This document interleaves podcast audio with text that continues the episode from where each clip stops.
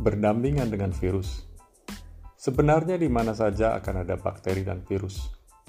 Namun biasanya kita dapat hidup berdampingan dengan bakteri dan virus yang sudah ada vaksin dan obatnya.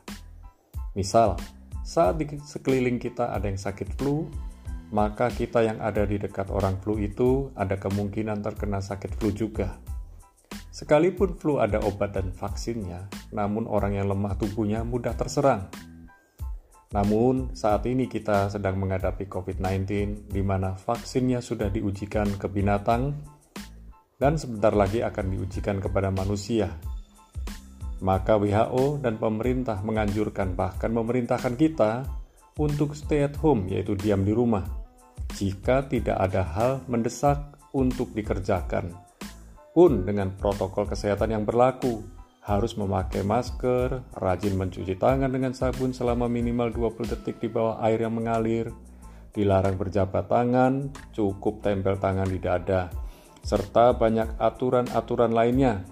Tujuannya tentu untuk memutus mata rantai penyebaran virus COVID-19. Apakah ini bisa dengan mudah dipatuhi oleh masyarakat kita?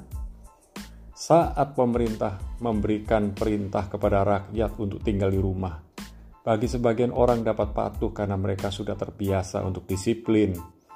Namun bagi yang tak punya kedisiplinan diri, maka hal itu merupakan siksaan. Sebagian negara melakukan lockdown, sebagian lagi melakukan PSBB, pembatasan sosial berskala besar. Namun pada akhirnya semua negara mulai beradaptasi dengan COVID-19 dengan alasan perekonomian negara harus jalan dan tenaga kerja informal harus bekerja.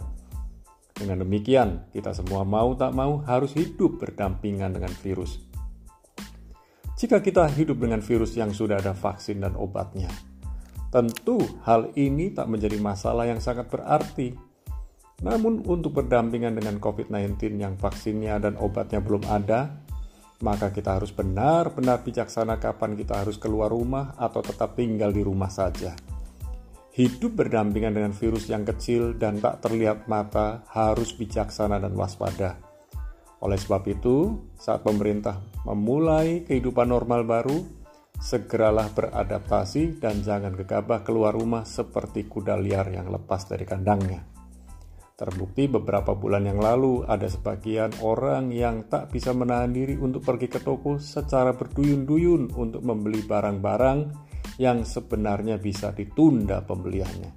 Jangan terjebak untuk tampil keren namun sebenarnya membahayakan diri sendiri dan orang lain.